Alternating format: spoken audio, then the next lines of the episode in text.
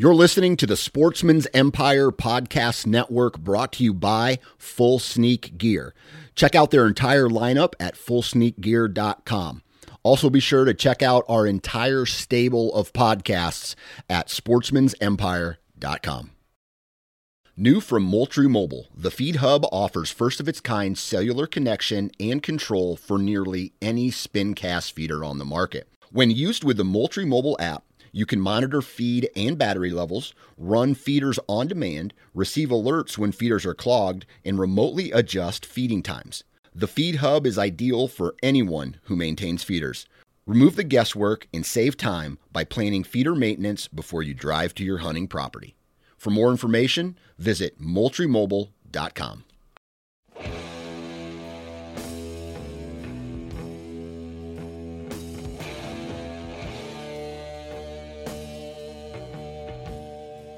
Welcome to the Nine Finger Chronicles podcast, brought to you by Exodus Trail Cameras, the number one podcast for bow hunting product information and hunting stories from across the nation.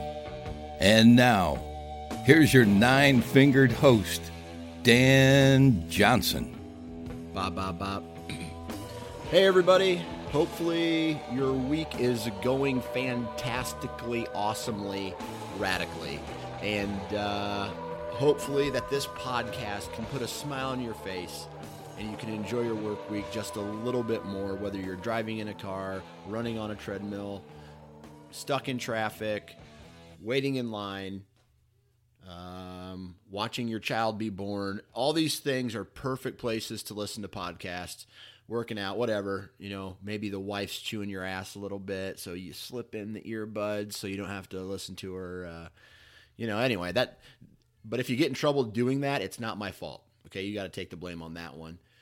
But today we have a really cool podcast. Now, what I liked about this podcast was I get to talk with someone who does not hunt in the Midwest. They don't hunt in the South. They don't hunt out West. They hunt in New England. And that's something, that's an area that you really don't hear too much about. Uh, you know, all the focus these days is on big bucks, you know, whether it's in Iowa or Illinois or Kansas or, you know, Kentucky or Ohio, you know, those seem to be the big buck whitetail, the big whitetail states. And, uh, you know, obviously there are deer populations all over the United States. So today's podcast, I actually talk with a guy who hunts in Massachusetts. I can't even say that right so I'll just call it Mass, and Connecticut. So two New England states, and uh, he kind of talks to us today about the terrain of the property that he hunts. Talks about the very high pressure, the uh, the hunter pressure that he has to deal with, and just kind of his a little bit about strategy, a little bit about uh, the property that he hunts, a little bit about the pressure and uh, the rut, and how you know deer deer work through um, these these basically urban areas so uh, it's a pretty cool podcast, and it's a little something different, and hopefully you guys enjoy this. But before we get into today's podcast, I asked Matt Klein from Exodus Trail Cameras to talk about how important it is to have the right batteries and SD cards.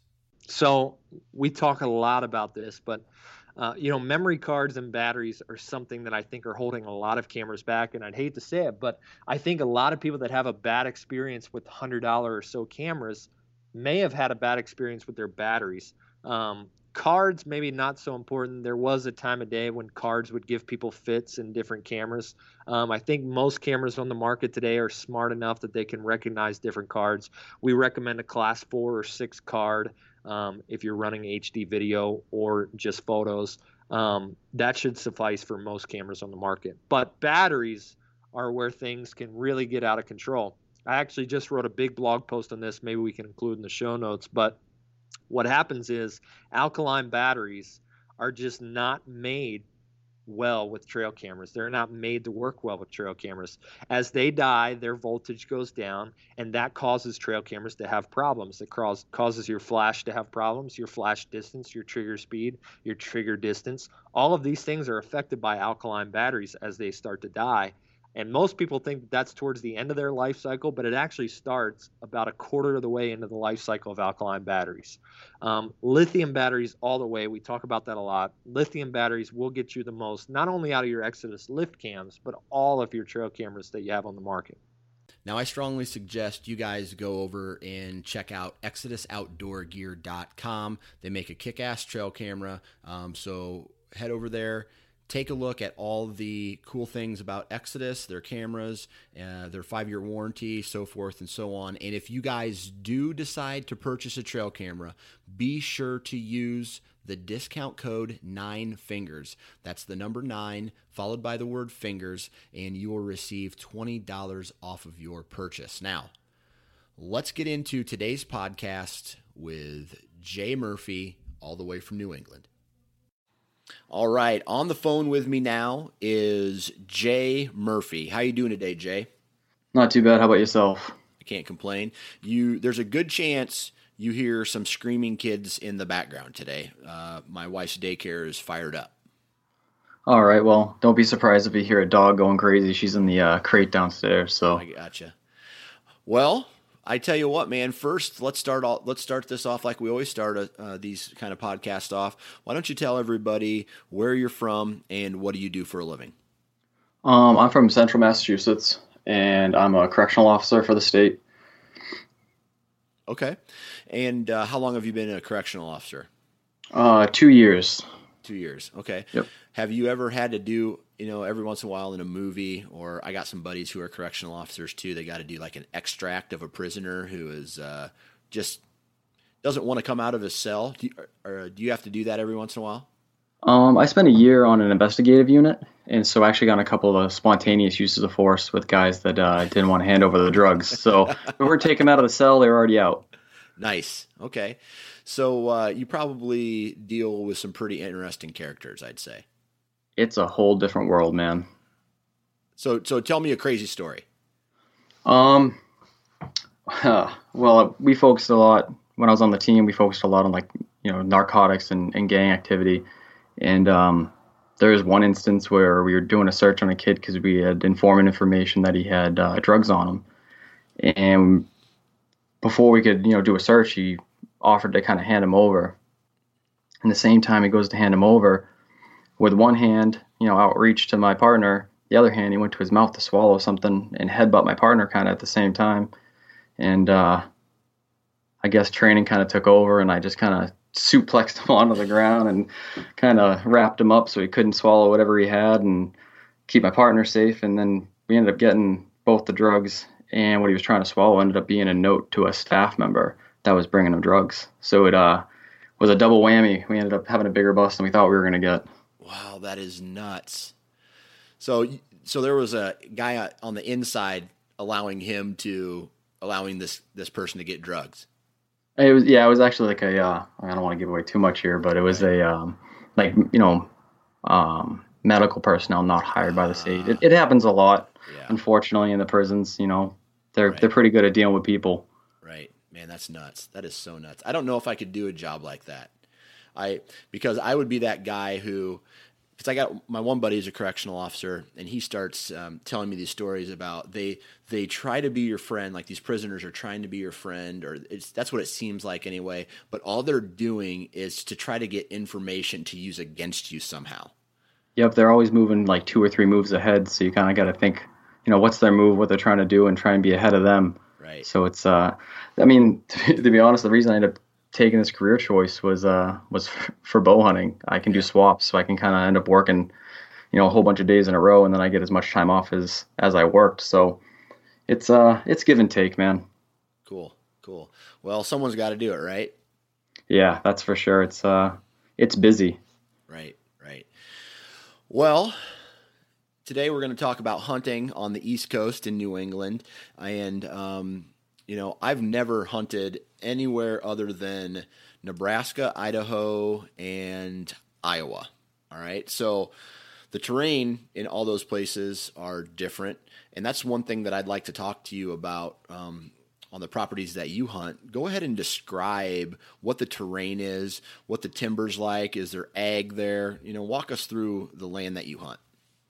Well, the states I hunt because I live on the border of like um, Connecticut and Mass, so I, I'm able to hunt both, and they're both a little bit different. But the the thing about New England is we have a little bit of everything. So we have some ag fields in Connecticut. Um, you know, they're a huge farming area that I'm hunting, so it's a lot of corn, uh, tobacco, things like that. Right. Um, so you, you'll see a bit of that, and then in Mass, it's actually mostly hardwoods. Um, not some of it's you know mature hardwoods, and some of it's kind of that in between state because New England originally was when the people first came here, they just took down the entire every bit of forest, and so now that we've you know now we everybody lives in cities, it's all kind of growing into you know big woods. So you don't see as many fields in Mass, um, especially because a lot of it there's a lot of private land, um, and so people don't you know they work in the city and then they go home and they got 10 acres but they don't really turn it into farmland or put food plots out. They just kind of let it be grass. So most of your deer are really focused in on um, like acorns and stuff like that instead of crops. Um, we got a bit of swamps uh, ridges you know the, the normal stuff. And then um, in connecticut it's it's almost uh, like strips of timber. We had a lot of like pine stands things like that. How far are you away from the ocean? Um, I'm halfway, like I'm dead center almost in the state towards the bottom, so it's a good um, hour, you know, hour and 15 minutes towards the ocean. Um, but if you go hunting out that side, it's it's kind of a lot different because they got kind of like scrub brush, and you know, in that part of the state, the deer numbers are crazy through the roof because nobody hunts out there. And then you go out towards my side, and we're lucky if we get six to ten deer per square mile. Is that because you have so many hunters out there, or is it just the the environment's not conducive to a high deer number? I think it's a little bit of both. Um, we have a lot. It's almost you know most of Massachusetts is uh, suburban. Really, you know, you got your your your picture perfect like Hollywood style like suburban areas, and then um, some small towns and some woods and stuff. But they they because of the lack of agriculture and they're living on mostly off acorns, the land can't support as many animals. Um, so the state kind of likes to keep them right around 10 to 14 per square mile. But then if you go out towards the Boston area, um, and that's kind of surrounding area towards the Cape, there's this thing called the Blue Hills Hunt, and it's been protected for like 100 years. And they just started letting people hunt it because they had over de- 80 deer per square mile in like th- in like 3,000 acres.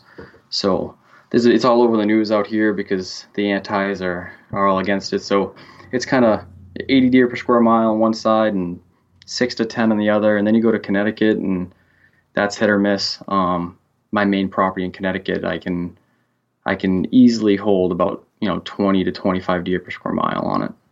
Per square mile? Or Yeah, it's, Okay. in, in about a square mile, we'll have like 20 to 25 deer, um, like a couple of doe family groups, and it's it's usually about 20 25. Gotcha. What about uh, now? Let's talk about bucks for a second. What about the the quality, the age class of the deer in in the areas that you hunt? Um, so we have a different like species of whitetail con- Right. compared to like Iowa. Um, so they're not as big antlered, but they're big bodied. Um, I mean, they're- they're still not like Iowa, but uh, you know, you, a good sized buck body wise would be about 200 pounds, 180 pounds. Um, and antler size, one of my buddies actually shot a 160 this uh, this November, but for the most part, if you get anything over 120 inches, you're you're looking at a, a really big deer for around here. And what about age class? the age class is uh there's like no middle ground. We don't really see a lot of four year olds. You'll see a lot of um like spikers, you know, the one year old, two year olds, and then there's this huge jump where all of a sudden it's either you know five and older. Um, everything in that middle ground kind of just doesn't exist because of you know hunting pressure. Right. So the smart ones survive, and everything else is is shot. Oh yeah, if, if they if they get past that that four year old mark, they can you can almost count on them dying at old age before they get shot. Right. So, kind of going back to terrain again, do you guys have any like rolling hills and elevation change? Or because for some reason, when I think of, you know, something like Massachusetts that is close to the ocean, I I kind of think it would be kind of flat. Is that the case? It's not. Um, Okay. Because we had glaciers, uh, you know, thousands, thousands of years ago. Uh, we have a lot of rolling hills and uh, like ridge lines. I mean, they're not. You're not talking hundred foot inclines on a ridge, but you, you'll get like the thirty foot, you know, changes, and it's actually more hilly than anything. Right. Okay. So, what what are the deer doing on on these these properties? Are they? I mean, are they coming down to? Let me back up a, a, second. There's a lot more people out east, so I take it that the portion the, the land is broken down into more parcels, meaning, you know, 10 acres here, 10 acres there, 20 acres. What out there is considered a big piece of property?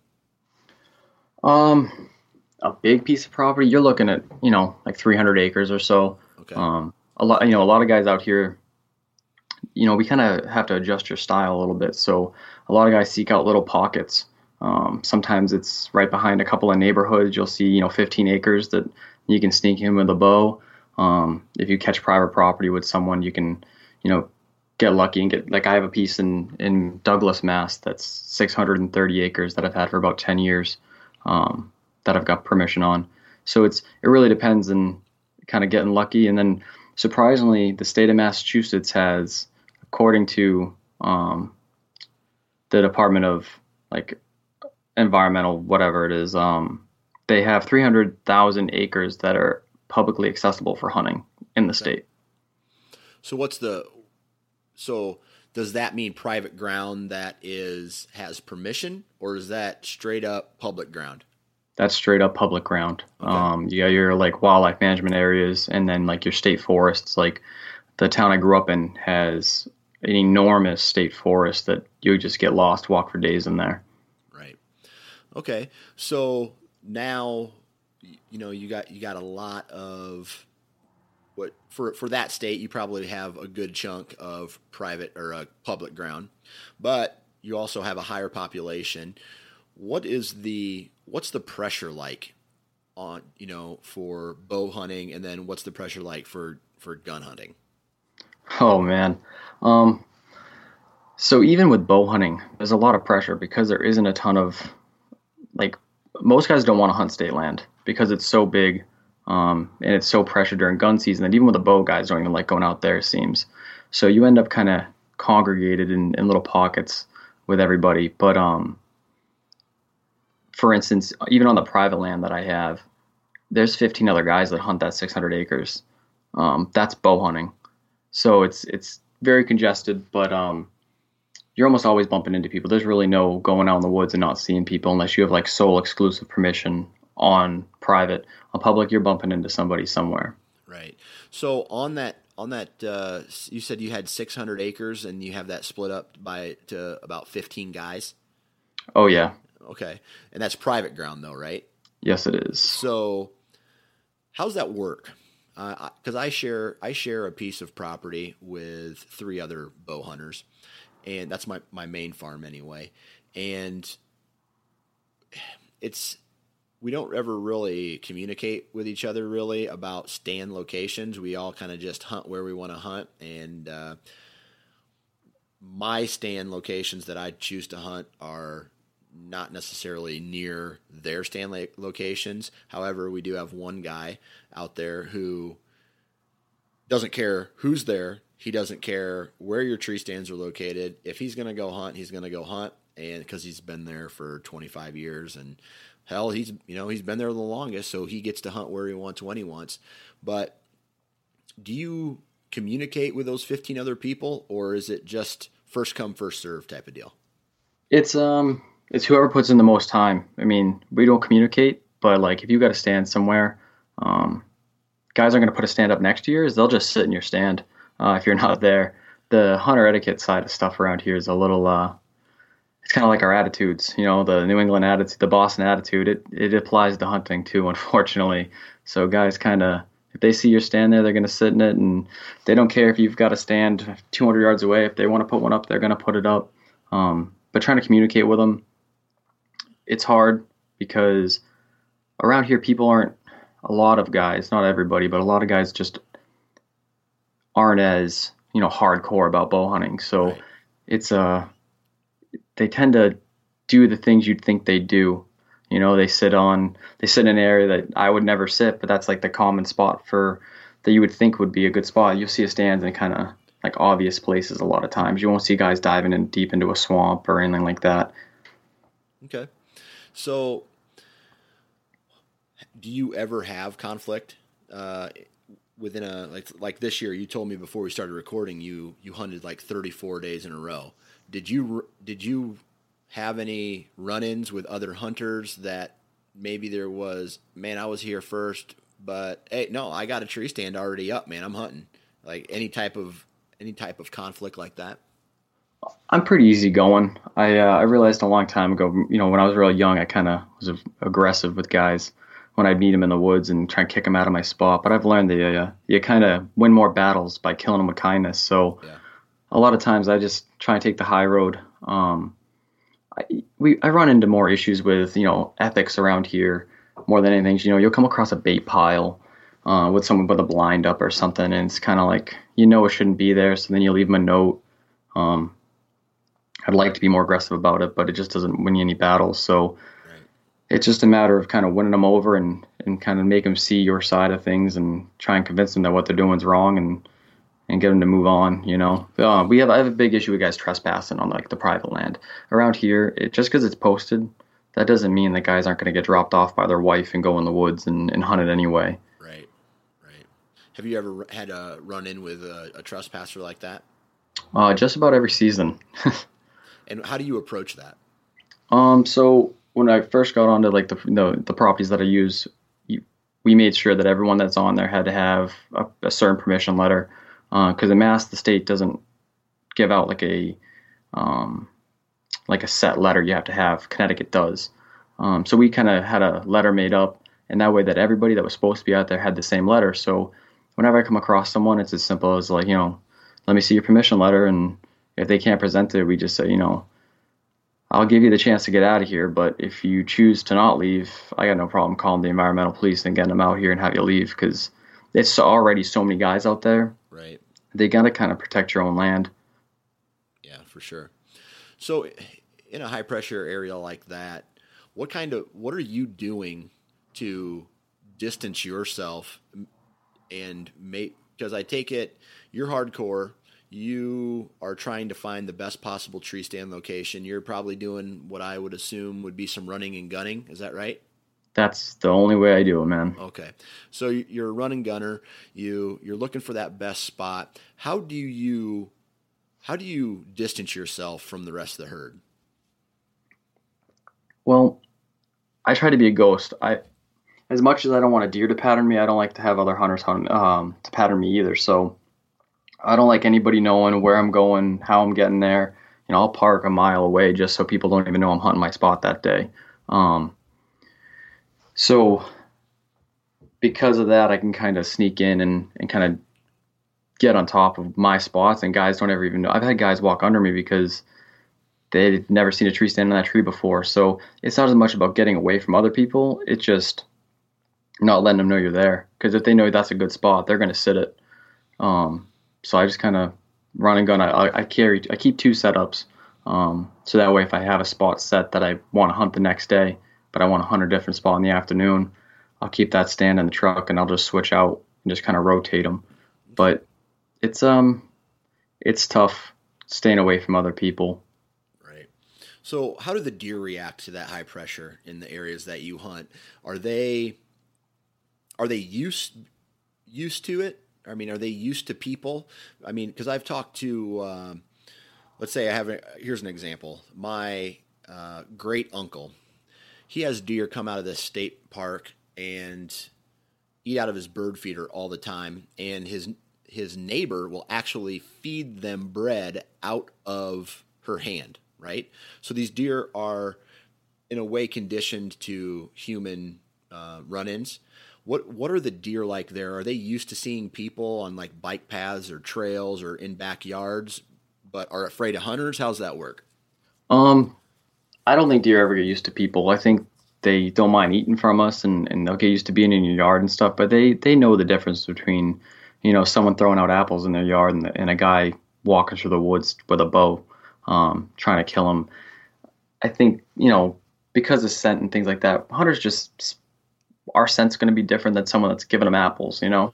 Right. So I think they can definitely differentiate between good and bad almost because we have some, I mean, I've, in some parts of the country, deer can walk through the woods and they never look up in the trees. But around here, man, they they seem to always be looking up at all times. They they, they look for more predators in the trees than they do on the ground, and and we have coyotes that are knocking them down all the time, but they're looking for hunters most of the time. Right. Okay. Yeah, I've definitely hunted some farms in my day where the deer were savvy to the uh, the the tree stand hunter, and then I've had other properties where deer don't even they don't even look up at all. As a, like kind of like what you were saying, where it, they're almost born with their head up. What what I see a lot actually is you end up jumping a lot of deer because what they'll do is they'll stay bedded down right where they're at, um, and their their hope is that you're going to walk by kind of like a, you know, someone hiking in the woods or jogging or biking. They move with a with a purpose, whereas you know, a hunter, we're walking slow, we're paying attention. So as you're when you're coming up on some deer, if you don't know they're there, if they're bedded down or, or feeding or whatever, they'll let you get right on top of them, and then they kind of decide, all right, nope, this guy isn't what we thought he was, and then they they get out of there. Okay, all right. So from a with with all that pressure, I mean, I have a feeling there's hunters coming in at all sides, like all sides of the timber. So it's almost like they're surrounding the deer. Um, how how do you determine where a bedding area is and where a food source is, and and how do you how do you then pattern a, a deer with all that extra pressure? I mean, is there a lot of nocturnal movement?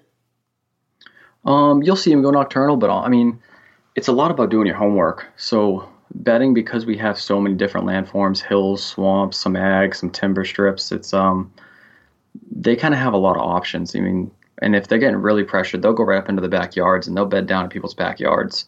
Um, so because of that, you kind of if you're not doing your homework like between January and March to see where they're bedding at kind of during that October to December uh, December period, you're going to really, I mean, it took me a long time to really figure out where the buck beds were around here, doe bedding, um, like on my Connecticut property.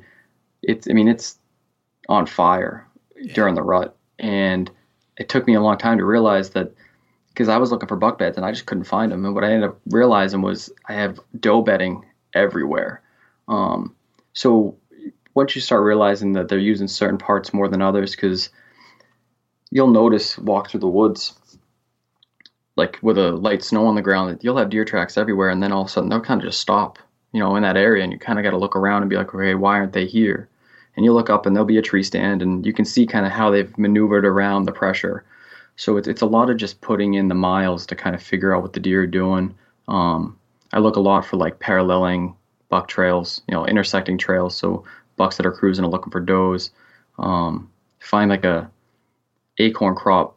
So acorns are are tough because we have like red oaks and white oaks, and they have different growing periods. So you know when certain ones are going to be ripe. So if you find a tree early in the season, so like August, if you're looking up in the trees to see which trees have a lot more acorns than others, um, I'll mark that on on a map, and then come, you know, time for the acorns to drop. That's I'll be sitting in between a bedding area and those acorns, so I can catch them coming to and from.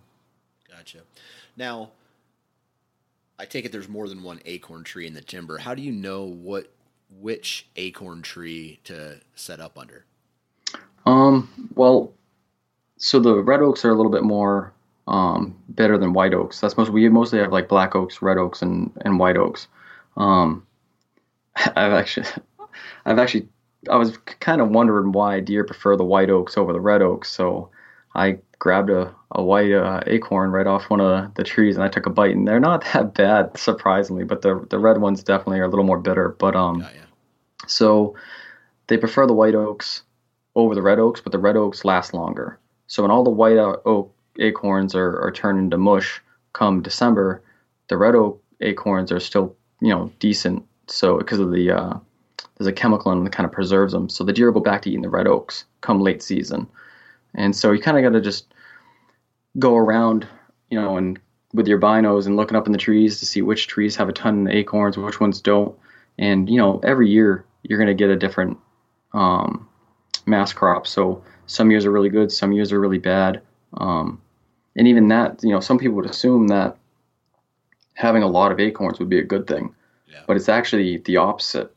Um, when they have a ton of acorns in a, in a tract of woods there, they don't have to move much. They kind of can just stay in one spot and eat those acorns. They don't got to move. But on years where we don't have a ton of acorns, you get a lot more deer moving through um, like funnels and stuff like that, just because they're always looking for the next food source. Okay, so how does that how does that impact buck movement during the hunting season and, and rut? I mean, how hard is it to pattern a deer? Do you, do you use trail cameras at all? I run I typically try to keep at least 10 cameras in the woods at all times. Okay. So, first question is anybody ever mess with them? Or do you put them in a bear, in a bear box? Actually, it's uh, I had a good one this year. We had a we picked a, a piece of private land. Uh, it's probably it's only like 25 acres, and I put out me and my buddy put out a um, you know one of the new Bushnell cameras, and I like to run video, so we had the video running, and when we checked it, we just seen a couple guys uh, on camera one day, and we knew it's private land, so we were kind of, you know, I paid attention to what they looked like. Right. Well, we went back out there two weeks later, and the camera was gone. So I hopped on the uh, the computer and using some investigative skills, I showed up at their door about about three hours later, asking for my camera back, and they tried to deny it at first, and and then I kind of just you know talked them into giving it back, and they apologized, got our camera back. I don't think they expected anyone to show up at their door looking for the thing, but you know, I started looking at parcel maps and who owns what in the area, and anyone that goes to the school with the sweatshirt, and I ended, I ended up tracking them down. I think I surprised them. That's nuts. Yeah. yeah. I've had some I've had some buddies out in Pennsylvania do that uh, this year where a guy's stealing his trail camera and he had another trail camera facing down on that trail camera and that's how he that's how he used it to uh, to bust to bust him. But uh, that's how I run my trail cameras anyway. I don't yeah. I don't put them at like that belly button height. I always go about 12 feet up and angle them down, and then I take my pegs with me so that way no one else can steal them. Right, right. So so then back to like buck movement. I know acorn crop dictates dictates a lot, but how hard is it to pattern uh, a buck and then to go in and try to try to kill them? Are, are they consistent up until that food source is gone, or are they just random? Honestly, I think it depends on the buck. Um, they they all got personalities if you watch them long enough, and uh, it really depends on them. I've had I had a um, 130 inch eight pointer that ended up dying of old age. I found his dead head, but I had been after him for two years, and he was a homebody. He stayed, you know, right in this small little pocket. Uh, this is right in, in Connecticut, Right. And he was um, he liked to bed in a strip of this you know swampy timber in between an ag field and, and a you know and um, like a stretch of pines. And he bedded there, and he never left there. I found six years worth of sheds off of him, and then his dead head right there. I mean, he just he was so predictable. And then in that same piece of property, I had a 148 inch double drop tine buck that he just loved the west wind.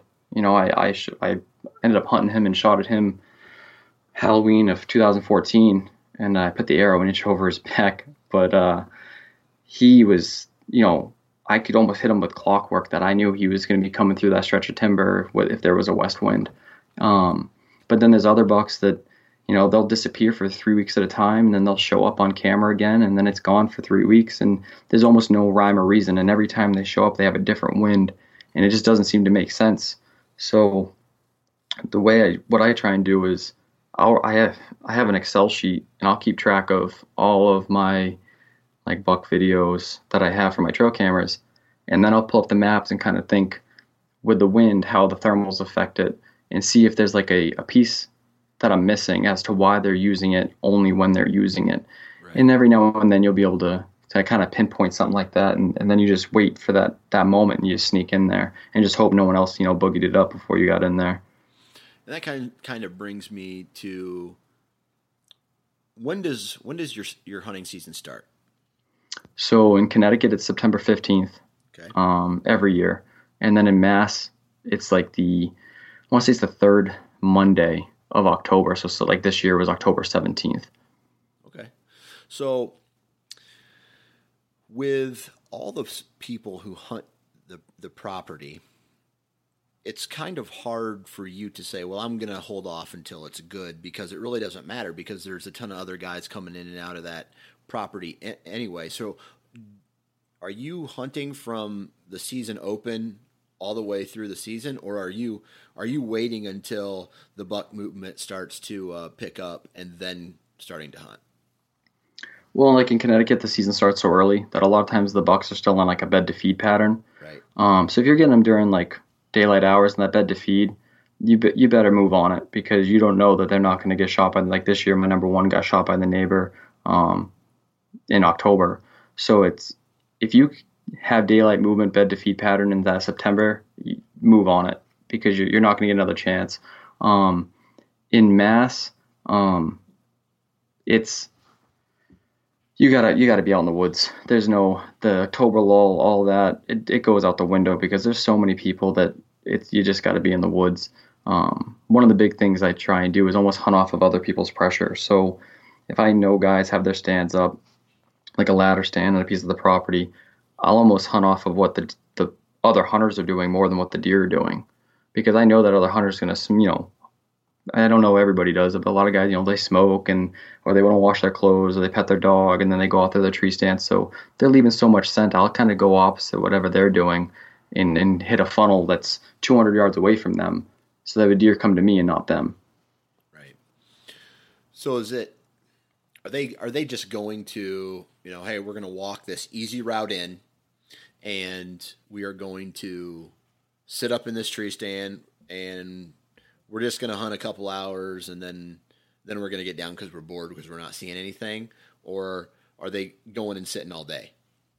It's it's more the first. They those. They walk in, they take the normal path in, they step off 100 yards, they climb up into their ladder stand, and if something walks by, great. If nothing does, then it's the same for them. Um, but they don't typically. You won't see guys sitting all day long. They usually get down, they go get lunch, they go get pizza, and they go back out in the woods. I mean, that's not everybody. There's your your one percent of guys that are, you know, packing in every single day with a lone wolf and throwing it up and and going that route. But it's a very small percentage of guys that are doing it out here. Right. Okay. So you're running trail cameras. You're trying to you're trying to pattern these deer. When does when do you feel that the rut really starts kicking in out east, where you're at? So I think we're like two days behind the Midwest. Most of our weather comes off of the Great Lakes, so it kind of hits um, like Iowa and stuff, and then it comes over like New York, and then it drops down and on us. So it's out of like the Northwest. Um, so like any cold fronts you guys get, we get them typically like two days later. Um, so because of that, I almost noticed by kind of following you know what everybody in the Midwest says, you know, when the rut's hitting or like lockdown happens. I've I, after the last couple of years, I've noticed that it, we're almost always two days behind what you're hearing everybody from the Midwest is having. So the two times that I like to capitalize on is a couple of days before and after Halloween. I've always had the uh, the mature guys on on their feet, moving daylight hours. Uh, this year, I had you know most of my movement on camera was during that time period that be, that right at the end of October, and then I after that they kind of just disappear. They go straight nocturnal, and then the week of Thanksgiving they'll be back on their feet and again cruising, looking for does. Okay. So, is there? I mean, is it is it a pretty consistent rut over the years? Is it the same all the time, uh, or is it is there? I know a, a, I know we talk about on this podcast and the Wired to Hunt podcast that um, you know weather dictates a lot of deer movement, but are you are you guys getting the same type of weather conditions throughout throughout your ruts? Is it? I mean, is it, or is it completely random? Um, or, or do you have some ruts that are trickle ruts and then some that are really hot and heavy ruts? What it's it's totally it's totally random. So well, there's a huge factor here. We get a ton of snow. When the snow finally hits, we get hammered with it. I mean, you know, 2014, we got like over 100 inches of snow in like a month and a half period. It was crazy. So, but then the last two years, it was really warm. So this season, it was you know abnormally warm um, during the rut. Same with last year. And last year, the rut seemed to almost have hit later. Uh, I still had bucks cruising for does right at the end of December, um, but it never seemed to have picked up in November. It really didn't get you know going until at the end of December last year here, and then this year it was almost like the picture perfect rut, right on time, how it's supposed to be. And then some years it seems like the bucks never get up and chase does at all. It's it's almost like where are they all at? But then other years it's like for instance this season, every day from November 1st to I want to say like the 17th or so, I could count on seeing at least a year and a half year old spiker chasing a group of does past me at some point. Right. Okay. And are you seeing when do the when do you you said the somewhere around Halloween, but when do the the big boys out there really start the mature deer anyway really start getting on their feet and start putting on the miles? I want to say it's that week of Thanksgiving. Um, if you look at like the QDMA charts of like the top reading periods, um, that week is always you know a, a, big week, and so I think what ends up happening for us at least is we'll get a couple of does that pop, you know, late October, and those big bucks will take the mature deer will take those first. That's why they're on their feet right around that Halloween time, is because they're locking down with those few does that pop early. They lock down with them after a couple of days, and then they kind of kick back and relax, so they know it's going to be a little bit for more does to kind of pop and, and keep going. So you see a lot of spikers start moving and the younger deer start moving for the beginning of November. But then once you get towards the end of November there, that week of Thanksgiving, those does start going back into heat and, and going into estrus and they're back on the big buck. That's when they really get up, get cruising because they've already, you know, locked down with the doe. So they're they're ready for more. So they, they start moving again right at the end of November. So you also mentioned that there's that gap, right? You got your yearlings and spikes and whatnot. Then you have a gap where all those deer kind of get shot, and then you got like your five year olds. So what what would you say on average are the are the hunters in your woods harvesting? Well, I actually for a long time I wanted to blame the gun hunters. You know, they drive deer, and I, I thought, oh, they kill all the deer and they're killing all the young ones, but after looking at um, kind of the deer harvests for the state, you realize that it's everybody's killing the younger ones. And, and like for Massachusetts, they consider anything over one and a half years old to be a mature buck, which for whatever reason, that's how they do the numbers. And going by that, it's um, it's like forty percent. You know, most of the I think we had like top highest of we were in the top five for the for the country for year and a half year old you know bucks being killed. We're killing all the anything in that that middle range. That's what we're killing right away. Um, so it's it's I want to say most of what you're seeing is, is going to be those one and a half, two and a half year old bucks getting killed every single year. And then there's that you know that 10% of guys that are posting the the five you know five and a half year olds. Gotcha.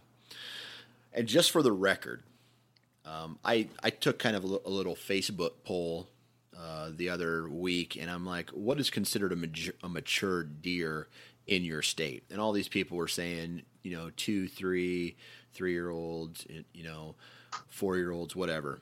And just to let you know from a biology standpoint that the the skeletal system on a whitetail stops growing after its fourth year. So technically, a mature buck is a five year old. Now, if you're saying a mature buck is a two year old, well, that's not the case. You only you may only see two year old deer from the stand. Then you ha- you don't have very many mature bucks in your you know from a biology standpoint a mature buck is a 5 year old that's when their that's when their body structure their bone or their skeletal system stops growing and they start packing on that you know they start getting fat they start getting uh, that really big mature look. And then all the calcium that was going into bone growth now goes to sustaining bones and goes into the antler development. So that's why a lot of people will see a a jump from the an antler size from the fourth year to the fifth year, a, you know, a big jump. I'm not saying that's standard across the board, but when people start talking about, oh, a one year old is a mature buck where I'm from. No, it's not. A five a five year old is a mature buck where you're from. You just don't have five year old deer, and you just don't have mature bucks in your area. And I'm not saying that. I'm not trying to rain on anybody's parade. You know, if you shoot a four year old, if you shoot a three year old, a two year old, a one year old, and you're happy, that's awesome. But from a mature buck standpoint, mature deer is a five year old deer. That's that's my that's my take on it. I, I 100% agree with you, and that's why I was actually kind of surprised because I was going through our um our you know environment department on the on their online little section there, look at their surveys and stuff, and when I saw that they counted any deer over you know any buck over a year and a half went into the numbers of like you know buck kills, I was kind of surprised that that was how they were judging their numbers, um, because like one of the you know that one deer that I had in Connecticut there that ended up dying old age, he was aged out at almost 11 years old. He was actually, his antlers were declining. He had no teeth left. And I'd seen him in person and he had almost like a beer gut.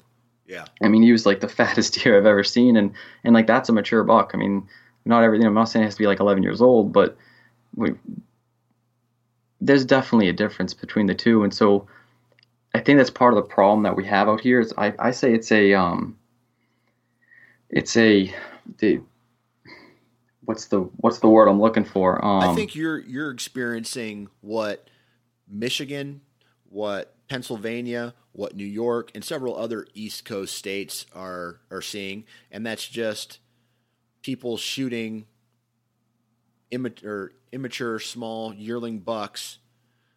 You know, because it could be because they want to, or it could be because hey, I have to kill something with bone on my head. Now, I, not, I, think it's a, it's the hunting culture. Right. It, it, that's what it is around here. Is everyone's there's some most people are more concerned about being able to just at least put one down. You know, they, they get a deer and to say they got a deer that they'll shoot just about anything that walks by. That first deer that walks by, you can just about bet on them shooting it. Right. Um, and that's and okay. it's and it's and it's it's okay. But the thing is, it's a culture out here. That's like the mentality. It's it's no one's trying to change it really either. It's just kind of been this way forever, and it's how people are going to keep doing it. So that's that's the that's probably the most challenging part out here is when you tell someone that you passed on such and such deer that you know today like I passed on a on a three and a half year old seven pointer because I'd had a you know a four and a half five uh, or five and a half year old eight pointer they come through there three days in a row on my camera so I was waiting for him to go by and I tell people that and they they look at me like I'm crazy but it's that's how it goes so it, it's more of a it's like more of a culture thing out here mm-hmm. um, than anything and actually it's funny you mentioned Michigan. I would honestly, hearing people talk about hunting in Michigan, I would say hunting in New England is, is probably comparable to hunting in Michigan. Right, just from the straight, straight numbers. Uh, yeah, for the numbers and like when they talk about gun season and and the pressure and things like that, it sounds comparable. I mean, the biggest difference would be some guys have food plots and stuff out there, but um, anyone I've ever talked to that hunts in Michigan or hearing you know Mark talk about it, it seems like it's it's probably pretty comparable right? Right. So, what what what about the late season? I mean, after the gun season, you know, happens, when does your gun season kick in out east? So our shotgun season in Mass starts usually the like December first to the the fourteenth. So okay. it's two weeks long. Um, there's no rifle out here, and then it goes right into muzzleloader from the 15th to the end of the month. And then um, so you Connecticut. Guys are, you guys are almost similar to Iowa, where you get the entire rut really to do bow hunting, and the gun season really doesn't kick in until December. Yep, that's Massachusetts. And in Connecticut, it's um it's the 16th of November this year, right? Uh, shotgun slash rifle season. Because if you hunt on private land, you can use a rifle in Connecticut. So so um, middle of November, the gun season kicks in, in in in Connecticut. Right. So what's late season like out there? After the gun season, the shotgun season is over talk to us about what the deer movement's like. What you know, what your strategy does that change? Uh, yeah, it definitely does. So rather than hunting like a funnel or you know the downwind side of the doe bedding areas and things like that for the rut, um, we I have to switch to kind of hunting food sources again. But they're they're browsing more around here, so they're eating you know bark and buds and whatever is on the trees, um, and they'll hit the red oaks again if they're still on the ground. But they're not you know they're not feeding the way they were early in the season, and they're not chasing does anymore. So you kind of got to go back to what they're doing at the time. So it's figuring out the thermal bedding areas because it gets real cold out here. Um, right. I've had mornings in the stands like 14 degrees and it never gets over 21 degrees the whole day. So if we're cold, the deer are cold. I mean, they're meant for it, but they're going to bed closer to their food sources. So what I try and do is kind of figure out what food sources they're going to be hitting and then either get on those food sources or or get in between them and their bedding, but they tend to bed pretty close to where they're going to be eating for the day come late season. Right, right. Okay. So, I mean, have you had any success in the late season at all? Um, so last year's late season was better. Um, I didn't end up taking a deer late season. I actually hunted mostly uh, down south last year uh, because of work. I'd been on the investigative team. I didn't get to hunt as much up here last year as I wished to. And then this year, um, I didn't see a lot of movement late season. Um, it seemed to have been nocturnal. I was getting it all over the cameras and I was seeing the sign everywhere, but I just couldn't get it moving during the day. And uh, I think part of that's my fault because every time we were getting like a heavy cold front, I'd have to go back to work, you know, and work a couple days, and then I'd get some days off again, and the cold front would be gone already. So I don't think it's that they weren't moving. I just think I wasn't in the woods when they were. Gotcha. So then, after the shotgun season's over and the temperature starts dropping a little bit, are you, do you do you get the woods to yourself, or are you still battling other guys? Uh, the numbers are better, but you end up with the muzzleloader hunters out there. So for the last two weeks of December, it's, it's muzzleloader, and and there's not as many guys, but there's definitely still you know a large increase of uh of of other guys in the woods. But even then, the muzzleloader hunters are a little more um I feel like muzzleloader guys are, are in between bow hunters and gun hunters. They're that middle ground, so they tend to be a little more. I, I use the word hardcore. You know, inter- you know, they're they're big into it. They tend to be at least. Um, right. So they understand what we're do, you know what you're doing out there. They're not as they're not out doing drives with muzzle loaders for the most part. For sure. Um, so that they're not really you know you're not going to get up in your stand and and get out at four in the morning and set up your sticks and stand and be ready to hunt and have a bunch of guys walk through like you would in shotgun season. In muzzleloader season, you can pretty much count on you might bump into someone, but they they'll they'll avoid you too. The muzzleloader guys tend to tend to try and avoid everybody else. Okay. So, I mean, when you're hardcore like yourself, and you're like me, you do other things throughout the year, whitetail related. Um, have you talked to any of these landowners on the properties that you hunt about potentially putting in some kind of food plot, or would that just be a waste of time because the other hunters on their property would would hunt it too? So in mass, I've considered it and I've spoke to the landowner about it. Um, but rather than doing like a food source, I think the biggest thing around here that people can do because putting in a food plot in the middle of the woods, it's it, it just doesn't seem to work around here. But what you can do is, you know, hinge cutting and, and a little bit of like timber management, I think would go a lot further than putting in a food plot. And that's in Massachusetts. In Connecticut, on the other side of it, um, I actually do have permission this year. They have a 10 acre field in the middle of the property that just, they hay it every year, but it's just grass. And uh, I've actually got permission to use it as a, a food plot next year. Um, so I'm looking forward to doing that. But in Mass, I think the biggest thing they could do because it's mostly hardwoods, rather than introducing a, a whole new type of food source, if if I was going to do anything, it would be focus on timber management, getting rid of some trees that that don't benefit the whitetail and allowing the acorn, you know, the uh, the oaks to kind of grow bigger and put in some security bedding cover from predators and stuff like that. Right. Okay. Um, that would that would be nuts. Like I, I just, I've never, I've never really had to run into, I've never, I've never hunted the kind of pressure that you guys have to hunt. Where, I mean, even on the the 300 acre farm that I hunt, when everybody's on it, I can still find my little nook and cranny and and or places that these guys don't go and it just it baffles me. Maybe it's just something I'm going to have to experience for myself someday to go to Michigan or go out east somewhere and try to you know spend a week hunting a, a high pressure property just to see what it's all about. It's one of those things I definitely can't relate to at this time, but man, I, I really give you you guys the props for going out, grinding it out. I would I just feel I would get frustrated to the nth degree. It is very frustrating, man. I mean, opening, I want to say it was opening day. I was I went in at noon because I didn't like the wind in the morning for the spot I wanted to hunt. As I'm walking in and the trail, I look over and there's a guy sitting in a ladder stand like 30 yards off the trail. I just kind of waved at him and kept going deep into you know deep into the property. And it's just kind of like, well, that's one way to start the season. Just you know, I'm, I'm hardly even in the woods yet, and I'm bumping into guys. But I mean, it's you take pride in it a little bit that you know when you are successful it makes it that much better. Um, you know in it, bow hunting's got it's it's the ups and downs the roller coaster. So as as low as you get sometimes as frustrated as you get you know when you finally connect and you make it happen it makes it that much more worth it. And and you take pride in it a little bit you know and if you find you know a big monster shed during shed season i mean that's a victory. Um, you know i found a you know my i have t- two match sets from uh, from a property, and you know one is that double drop tines buck, his set he dropped it, and then that one that died I have all of his, and it's like every time you find one that's like 60 inches or better, it's just like you can't help but just like swell with pride because you know that it wasn't easy getting to there. So you, you take a bit of pride in, in hunting out east.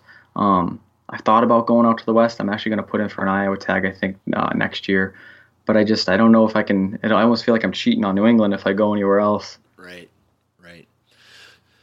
Well, Jay, man, I, I really appreciate you taking time out of your day to come on the podcast and uh, you know talk about uh, the East Coast and talk about your hunting strategy and the pressure and all that. I, I really appreciate it. Well, thanks for having me on here, man. I appreciate it too.